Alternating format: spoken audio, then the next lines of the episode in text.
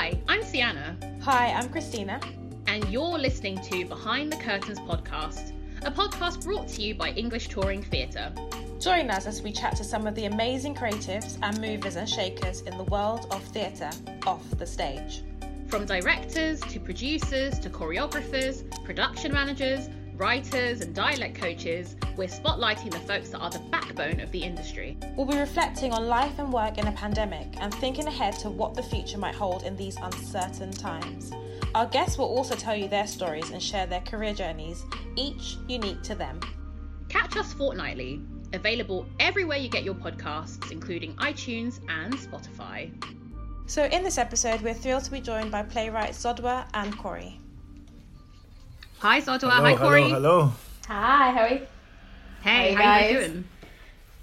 Good. Grand. And like rainy Manchester, but you know, it is what it is. We love it. Yeah, woo. Well, we'll talk real deep about how everyone's doing in a moment, but I think it's only right, uh, Chrissy, that we give them their proper introductions. So, I am thrilled to be joined by two amazing writers. We have Zodwa, who is a Zimbabwean born screenwriter, director, playwright, and poet. She has toured nationally and internationally, performing at venues such as British Museum, Venezuelan Embassy, Latitude Festival, South Bank Centre, and has performed globally in Durban, Zimbabwe, New York, and Miami. She won the Channel 4 Playwright Scheme for Boi Boi Is Dead and was a finalist for Susan Smith Blackburn Prize. Her plays include Nine Lives, which I am seeing tonight. I'm very excited about that. Phone Home, Borderline, Ode to Leeds, Duty, and Beneath the City, all published with Bloomsbury. She also has worked her magic on screen with her first short film Mahogany, followed by Notes on Being a Lady, and is currently in production with The Ancestor. Corey is an actor, writer, producer, and the founder of Oisel Productions, which is short for Originated in South East London. His production company has allowed him to push his tales into theatres and festivals throughout the years. Corey has written and produced Chicken Burger and Chips, Red Card, 32 Peak Street, Theory of Three, Young Gentleman, and Are We OK? He also produced The Last of Her Days and a short film called Drink. Respect to both of you and your impressive resumes. great. Well, first, we kind of asked, we sort of touched on it, but let's probably go into quickly. How's everyone doing? How is everyone? It's a hard question, you know. So maybe how is everyone today? Yeah. Um, t- t- That's yeah, t- today. today, today started off well. Uh, can't can't really complain. You know, still still still got a couple of hours left in the day, but so far so good. so far so good. I think Okay. there's definitely like taking it like day by day. That's become like Yeah. the new thing. And like I'm such a I'm such a planner. Whereas like this whole year has been like, nah, that's not happening. So you gotta figure out mm-hmm. like how do you just like exist with like constant change? Like that's a new thing. Zodwa and Corey, you've both had or about to have plays on during a pandemic. Can you tell us about your recent plays and projects you've been working on? Also, can you just tell us how it's been affected by the pandemic? I know with you, Corey, you released the play during March, which is when, as we all know, the pandemic started to kick in, lockdown came about, and your play was just coming towards the end when the lockdown was enforced. So, can you just tell us about the process and how that affected your play? So my If- play Exactly. finished on the I think it was the I don't even know. It was when did it finish? Uh, it finished in March, yeah, on, on a Saturday.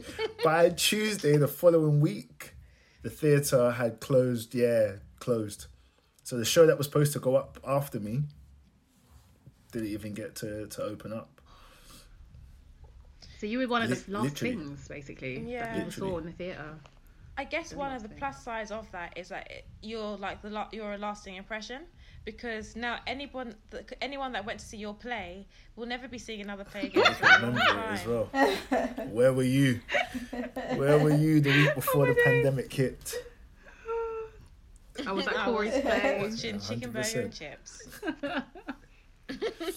um, and do you because obviously with the whole pandemic hitting and then the you were able to finish off your play, but were was you planning on doing anything more, any more performances or any touring with the play, or was you quite satisfied with where it kind of Um, so off? the plan was, um,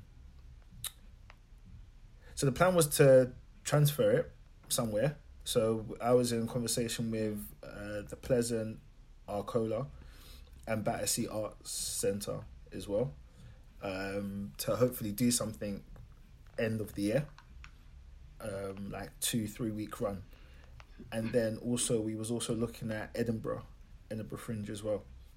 Okay. Um, but yeah, that that's clearly not going to happen right about now.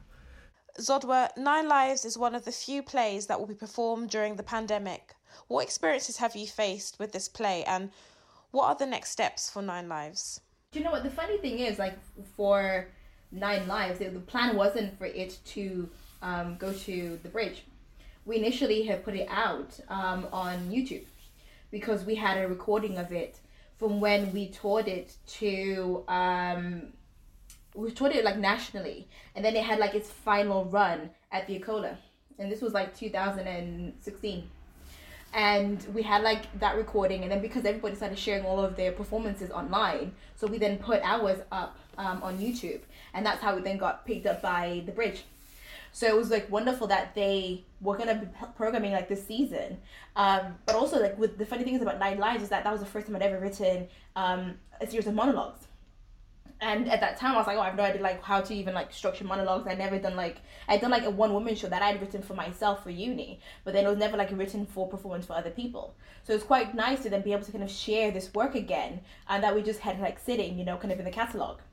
And then when the I, the plan uh, when the kind of opportunity came up for you to kind of go to the bridge, it was so nice because what had been happening is that over the course of like the year, it had felt like I'd had you know these kind of commissions or, uh, that I would been I'd been working on, but there wasn't an output. And that's always a difficult thing, like as a writer, is that there's a process. Like you spend so much time on your own, and then you like you hand the work forward. But that kind of forward motion like just wasn't happening. And I think I was getting really disheartened as to like why am I even writing then? Because the industry that I'm writing for like isn't functioning right now. So when the opportunity kind of came up to share Nine Lives, I was like, yes, because I missed it. Like I just missed the process of like being able to share work with audiences. And like I haven't been down to the bridge yet, so I'm gonna go um, this month. Um, but like I, it's, it's gonna be interesting to see like how that set looks like, and then how you kind of interact with audiences now.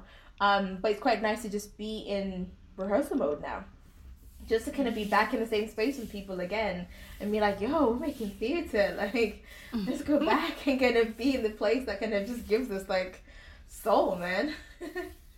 Can I just say this is the thing that I think something you both have said that I find really interesting is actually this idea of like theatre is theatre. That's that's there, and there's something there's something about the liveness of theatre, right, and the being mm. with people through the process of theatre making as well as sharing. And I know that people have had to take things online, right, and people have had to make use really quickly of like YouTube and all of that, and National Theatre and everybody else has like brought amazing work to the internet, but it's just not the same.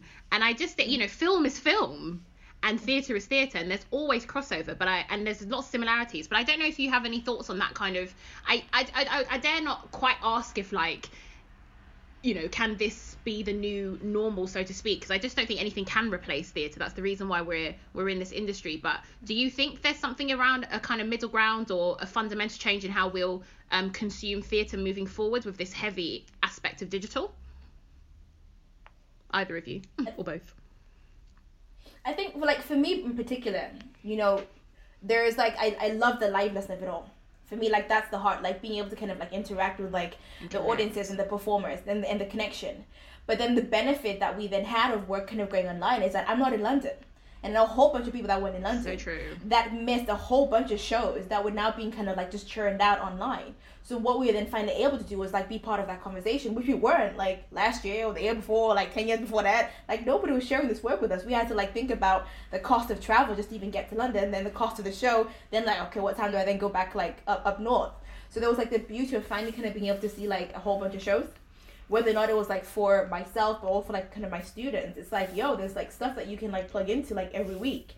At the very least you know in preparation for the new semester that's coming start watching shows now you know because you can't travel and go see stuff but at least you're kind of still engaging with like what is already existing kind of out there. So there was that but at the end of the day it didn't kind of take away from the fact that like i'm involved in this kind of industry because of like the live output.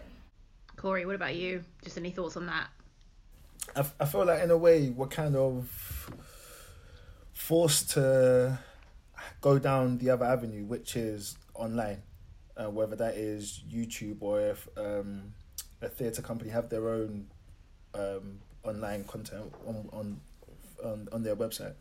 Um, but in terms of what what she just said, in, in the sense of the low everybody's location, everybody be, not being able to get to one place, but still being able to log onto the internet and to access um, the show, is it is the benefit. But then Definitely. the the other side of it is not actually being in that space going on those journeys with those characters um, having sharing those emotions you know just just there being in that presence and feeling everything that's happening um, and again that is something that draws people to live performances and to go to the theatre as well I was going to say, I agree with you guys actually, because it was something I was thinking of the other day, which is, especially within our community, theatre isn't as accessible as it should be. Um, and a good example for me is the whole um, national plays. So, for example, when Small Island came out of theatre, I was telling people, go watch it, it's so good.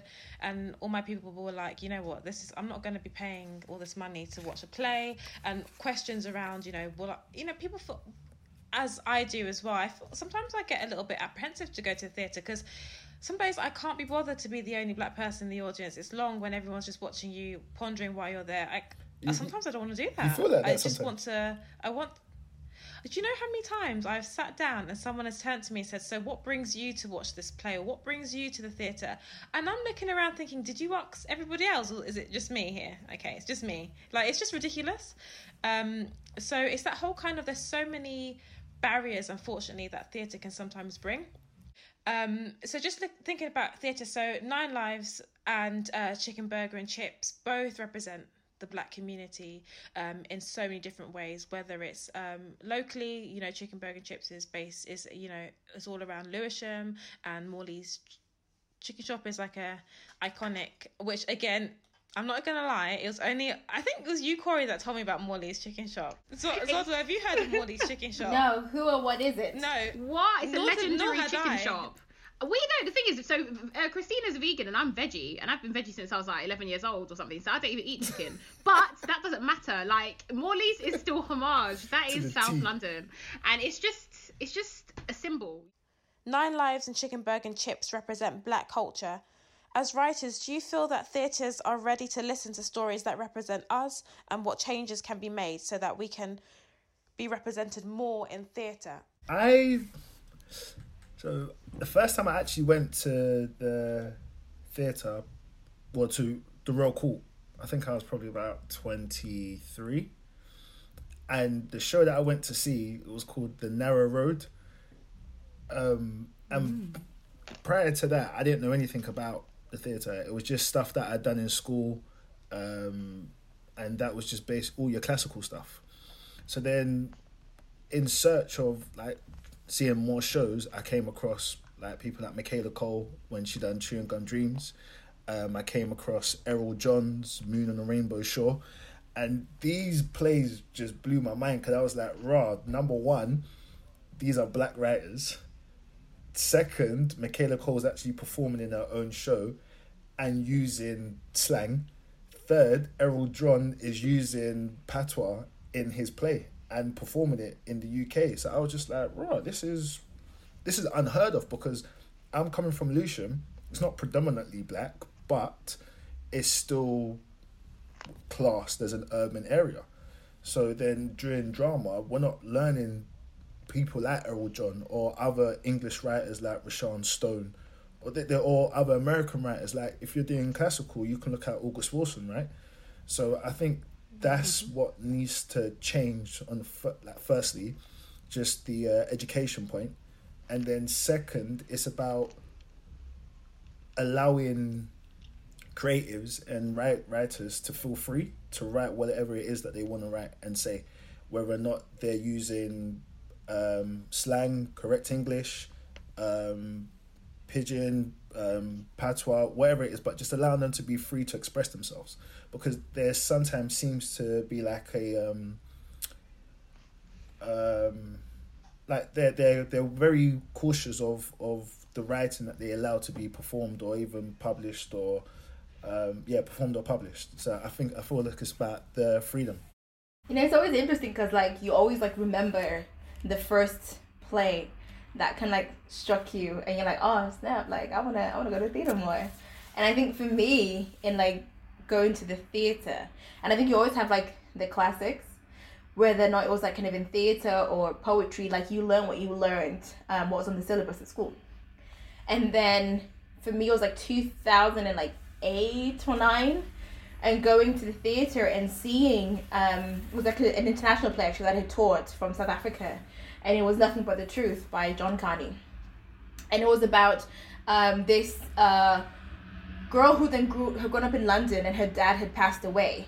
And then she'd kind of taken the body back. Actually cremated him. And then she'd taken the ashes back to South Africa. And they're like what the hell have you done? Like we don't do that shit. Like we we bury our people right and she was like well she didn't understand because like she had grown up in london. So she didn't really kind of know the idea of like what does it mean to be you know black and what is your culture and like what are the rituals when you go back to south africa? And i was like yo i, I get that because i have predominantly kind of grown up in in leeds and my family is from um, zimbabwe. But what i just hadn't seen was that that conversation around you know being of two places. And what does it mean when you have kind of two cultures that then have been informed like who you are? And because I kind of had predominantly kind of grown up in Leeds, like all I really knew was like all kind of England had provided. And I'd left Zimbabwe quite early on. So then to then see that play on stage, I was like, oh, okay, so so I can do that then. Like I can have that play that kind of discusses like the duality of like my identity. And that's the stuff that I want to write about because what it always felt like is if there was a choice to be made either or like either you're going to be writing about like your kind of perspective from being zimbabwean or then write about your perspective from kind of being uh, in, in england and that wasn't what I was. I just felt like I was always kind of these two things. So then being able to kind of see that work became really important in kind of shaping like what my voice was like as a poet or like as a playwright and even kind of now in film you know the ancestors looks at like you know zimbabwean ancestors kind of descending to earth you know to then have a conversation with like their descendants so that's the kind of like place that i exist in and i know that there's like second third like fourth generation like migrants who understand what that existence is so I think for me, it becomes about like, well, what do you then invest in when it comes to narrative? What do you then invest in when it comes to what shapes our society and specifically kind of talking about kind of England? We are made up of immigrants. That's what this kind of society is. So then in turn, be it like your your music or your theater or your film or your television then has to kind of reflect like that diversity. Without that space then kind of being carved, then voices like mine do not exist. But yet, I, in my existence, I am constantly contributing to this society. So then, how do you then not make space for that? And it became really important for me when I was then kind of engaging with like theaters. I was like, no, I'm I'm gonna be here because not only do I have like the desire to then create work, but then you're not gonna push me out of this space. So I'm gonna keep coming back over and over again and for us like kind of being up north we don't necessarily kind of have like you know four theaters on one one street. We don't. There's one regional theater. So you gotta keep going back and keep going back and be like yo like hi. I said hi last month. I say hi again this month. Like and you keep doing that.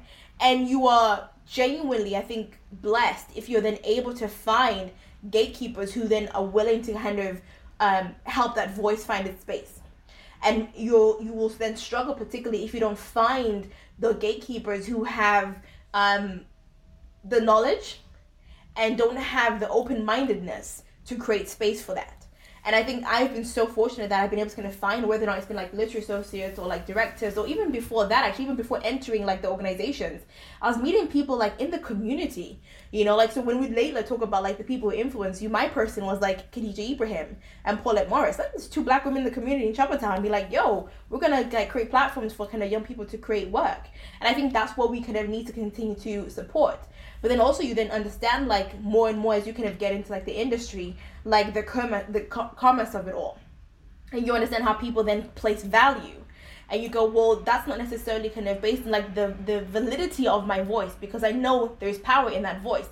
The issue is you've placed a price tag on something and then define that that's the thing that is worthy. That's the thing that's worthy of time, of commissioning, of programming, of like being seen by audiences. My other thing just isn't that for you. In regards to you both as just writers, what started you off and what inspired you to start writing? Um, how did I get into writing?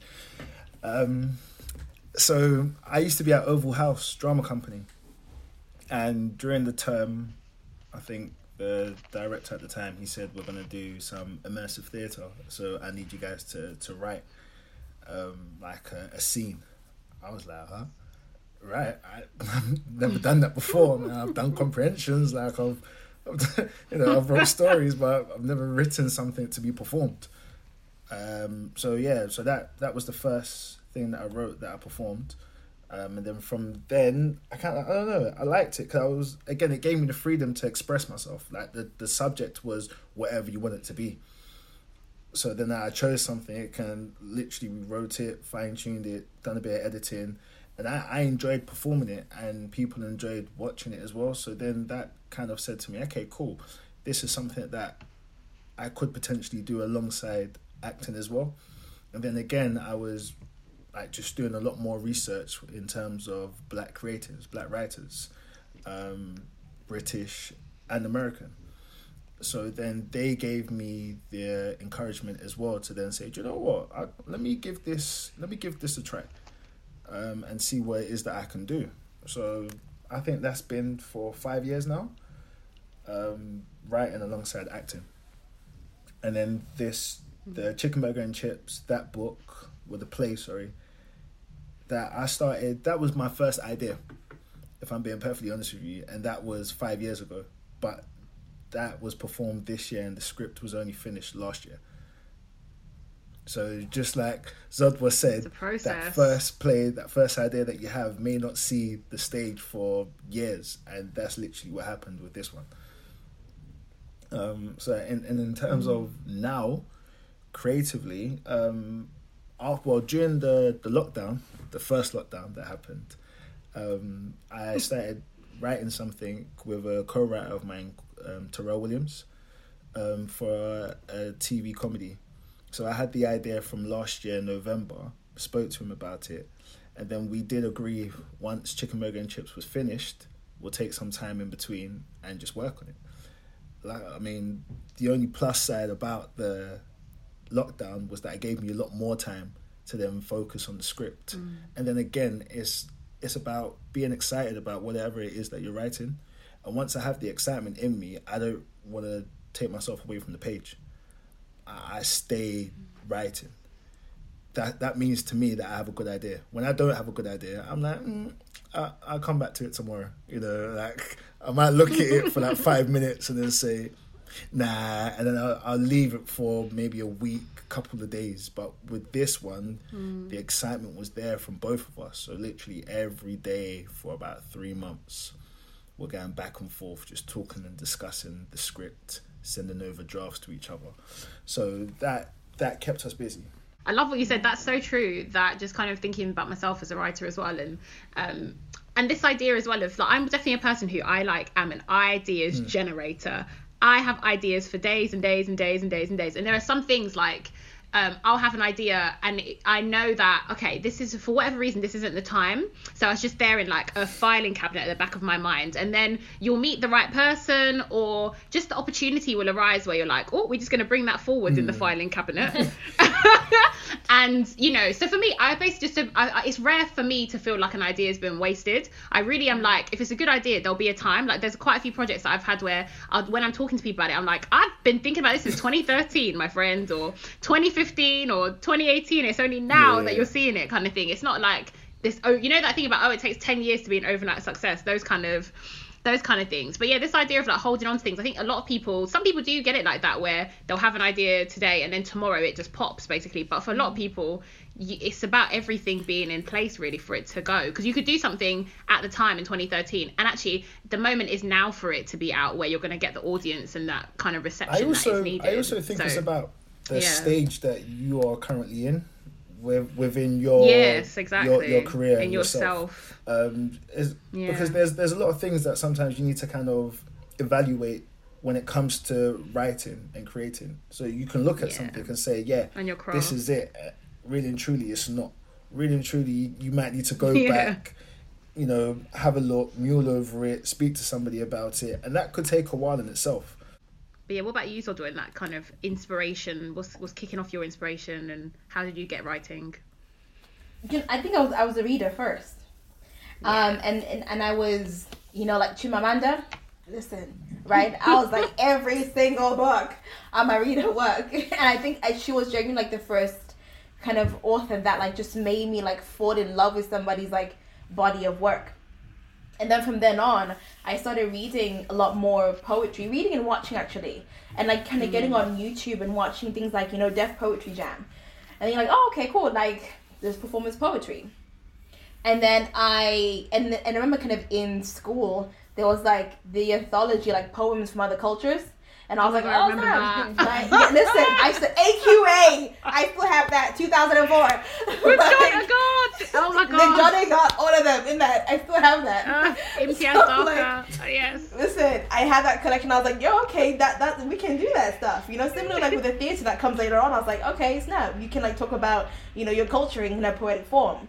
And then from like watching stuff like online and reading, I was like, I'm gonna start going to more poetry events. And I remember Benjamin Zephaniah came to Leeds.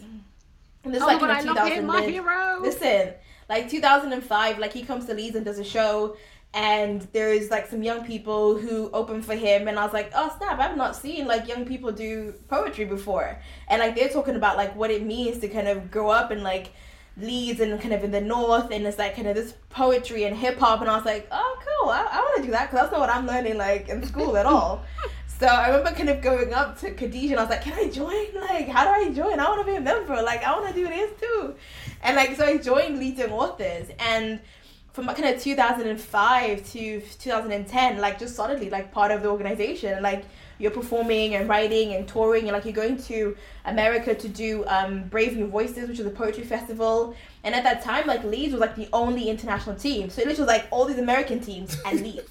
And like, everybody used to think, like, you know, you, you come from England, they're like, yo, they got black people in England? It's like, yes, yes. They still do that sometimes. they still do that.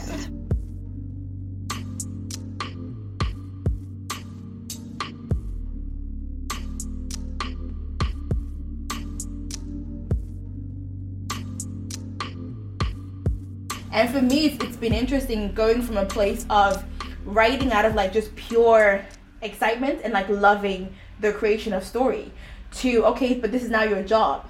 So how do you then learn how to factor discipline? Because I can't just write when I feel excited. I have to learn how to just like sit and write and kind of get to whether or not it's like, you know, 10 pages, you know, for, for that day. But I have to figure out some type of form of discipline in order for me to kind of continue writing because now the way that I approach it, it was like a very kind of clear turning point, anyways, with winning the Channel 4 thing. Because suddenly you kind of go from like, oh, just me on my own to like suddenly everybody's like, hey, you want to churn out? And I was like, no, I don't want to churn out at all. Like, no, it's not. I can't churn. And like, but then having to figure out, okay, how do you like practically work as a writer? And I think now, like, as I've kind of written kind of different plays now, like over the course of what, 15 years, which is mad, but kind of writing for like 15 years and learning different things, like, like I love research. Like, I'm genuinely a, a researcher, and I'll probably kind of spend more time researching um, than I probably will do kind of writing. And also, kind of learning, like, in writing, is like you will have to just keep editing because for me, a lot of the writing kind of happens like in the editing. And then the same way that you talk about like having like that file Filing things cabinet. just a file there. Like there's constantly a filing cabinet. Whether it's like you know you're walking past somebody and they say something like, you know, I just didn't mean to like you know that. drop it there, but I had no choice. And you go, oh, but you had no choice to do what? You just file that stuff like constantly, and then it's like you pull it back up again when you need like a writing prompt or like when you want to write a scene. I think I'm just constantly like just cataloging stuff like in my head, and yeah, I think another great exercise for me becomes like working with new writers. They're really exciting, and I love just kind of being in a room with them and kind of just hearing what they're thinking about and like the stories that they have. And like by being in workshops with them i'm able to kind of just clock how i've grown. Because now i hear the things that they say and i was like oh, i used to be like you. And it's like oh bless. So now you can I, can I think now because like i understand like the fundamentals of like storytelling it's easy to kind of pick up stuff they say and be like oh okay fix this and da da da da da. Mm. And it's quite fun. So that's how i generate stories a lot of the time I love that enthusiasm. And like moving on, so you actually um, have mentioned like a few times, Zodwa, um, somebody called Khadija Ibrahim. And so actually, I understand this is we asked you both to think about because you know we are um, launching this podcast in October, Black History Month. Although every month is Black History Month, right? Every day of the year, 365 days, 24 7, we black. um, but that said, we always black. That said, though, it is October, so um, we thought it'd be really useful anyway. Whether you know they're dead, alive, whatever, um, it's important to give people their flowers, basically, especially Black people. We deserve all the flowers. Um, and uh, you've mentioned um, Khadijah quite a lot, so could you tell us a bit more about Khadijah, maybe how she has been um, important to your work and your creative practice, and then we'll move on to Corey. I think for me, particularly kind of being a young writer in Leeds and specifically kind of living in Chapeltown, they weren't that many like kind of places that you could kind of go. So what became really crucial is that you have these people in the community who set up these groups and organizations that are for young people. And whether or not it's like music or dance or poetry, you find what your avenue is. So Khadijah and Paulette Morris, they ran Leeds Young Authors and it was like I think it started in 2002. So I joined in 2005, and by that point they'd already been to America, and like in terms of kind of like pioneering youth organizations, um, delivering kind of performance poetry in the UK, they were it. They were the ones that were kind of spearheading slam poetry in this country. You know, They're and leading voices, did you say? Leeds Young Authors. Leading authors. Yeah, so like they were kind of spearheading, you know, like introducing young people to like slam poetry.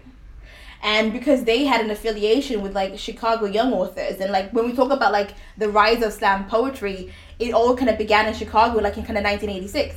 So then, kind of Chicago young authors become like this kind of crucial thread, which then kind of kind of influences kind of leading authors. So here we are, like these kind of young people in like Chapeltown, like we got shit to say. Do you know what I mean? So Khadijah's like, okay, cool, like here's the mic and you know you're doing like uh, slam performances. She's taking you around the country. She's kind of introducing you to different organizations. She's like yo your voice matters. And like they they we used to do like weekly sessions on tuesday evenings like 6 till 9 6 till 8 p.m like we'd be kind of doing these sessions. And like you'd have guest poets from america from like the around the country. You'd have like linguists coming in to talk to you. And it's like oh okay you're definitely not getting like this level of like schooling you know in your in your high schools so then like they also kind of introduce us to like theater as well. So that's where you're kind of getting like your early grounding about like what does it mean to be a creative? How do you kind of make work together and kind of uh, as a, a collective? And like they were kind of really important in the idea for me about yo this could be a job. Like this could be a career for you. So what we will do is kind of set you up but for you to kind of move forward and like want to build a career go ahead and do it because like we're going to give you like the confidence to do that and kind of like the, the certainty kind of in who you are um, as a voice but also like as a creative. And even like now like literally like we lived on the same street right? So like when i go home to see my mom i'm like hey Khadijah, how are you? And say what happened? And so, like you still do that. Like you still go home and it's like i'm gonna tell you what's been happening. You know when i went off around the world i'm gonna come back and tell you because like this is still home like this was still like the beginning. Not only like was she fundamental in terms of kind of setting up an organization but she's also a theatre maker in herself you know? She's also kind of an activist. So i think what's really important i think for me is like coming across people like that who are selfless in their own practice and in their time. So then when i remember about why do i teach then i go back to that. Because if it wasn't for kind of having that same grounding then i wouldn't kind of be where i was. So i have to then kind of pay it forward I love that. And Corey, what about you? Thank you so much. I'm like so inspired just listening to that, and I'm like super touched by just those final thoughts around like no matter where you go, right? They're they act like they're an anchor like to to what it means to to feel at home no matter where you go and i love that so much and corey who's who's the person that or like one of the people who's been quite foundational in your artistic practice who's your unsung or maybe sung hero Um, so I, I sent over and I mentioned uh, a writer and a director by the name of T.D. Moyo um, a young lady from Southeast London um, who's just been doing, she's been doing dope things for since university and then after university as well. Um, her plays, she directed one of my plays, which was 32 Peak Street, which we done at Camden Fringe. Um, her own play Feels as well, which is at it was at the Hammersmith Lyric. Um, and then she was also assistant director for a play that was on at the Royal Court just before the pandemic as well, and she's done some touring stuff. But uh, for me, I, I kind of, I'd say, compared to Zodwa, the industry is a bit late for me. Um, so I, I've I've come across I've come across loads of people, but I mean her energy and her spirit for me is possibly one of the best ones to kind of be around. That you kind of want to you attach it to yourself as well. Um, and just the the conversations that I've had with her and how she directs actors as well is just amazing. Like literally, the I wrote Thirty Two Peak Street, and I I during rehearsals I would sit down and watch a lot of the stuff that she would do just because I wasn't in all the scenes. So I was able to kind of sit down and not only watch the actors but just watch her work as well. And um, then going to see her own work, stuff that she's written herself and directed herself. She's just she's amazing. So I, I think that she's gonna have a very big future depending on what happens that. with with theatre work as well. Yeah, or yeah, industry yeah, yeah. overall. So we're shouting out Khadijah Ibrahiim, um, Paulette Morris, and Tili Moyo.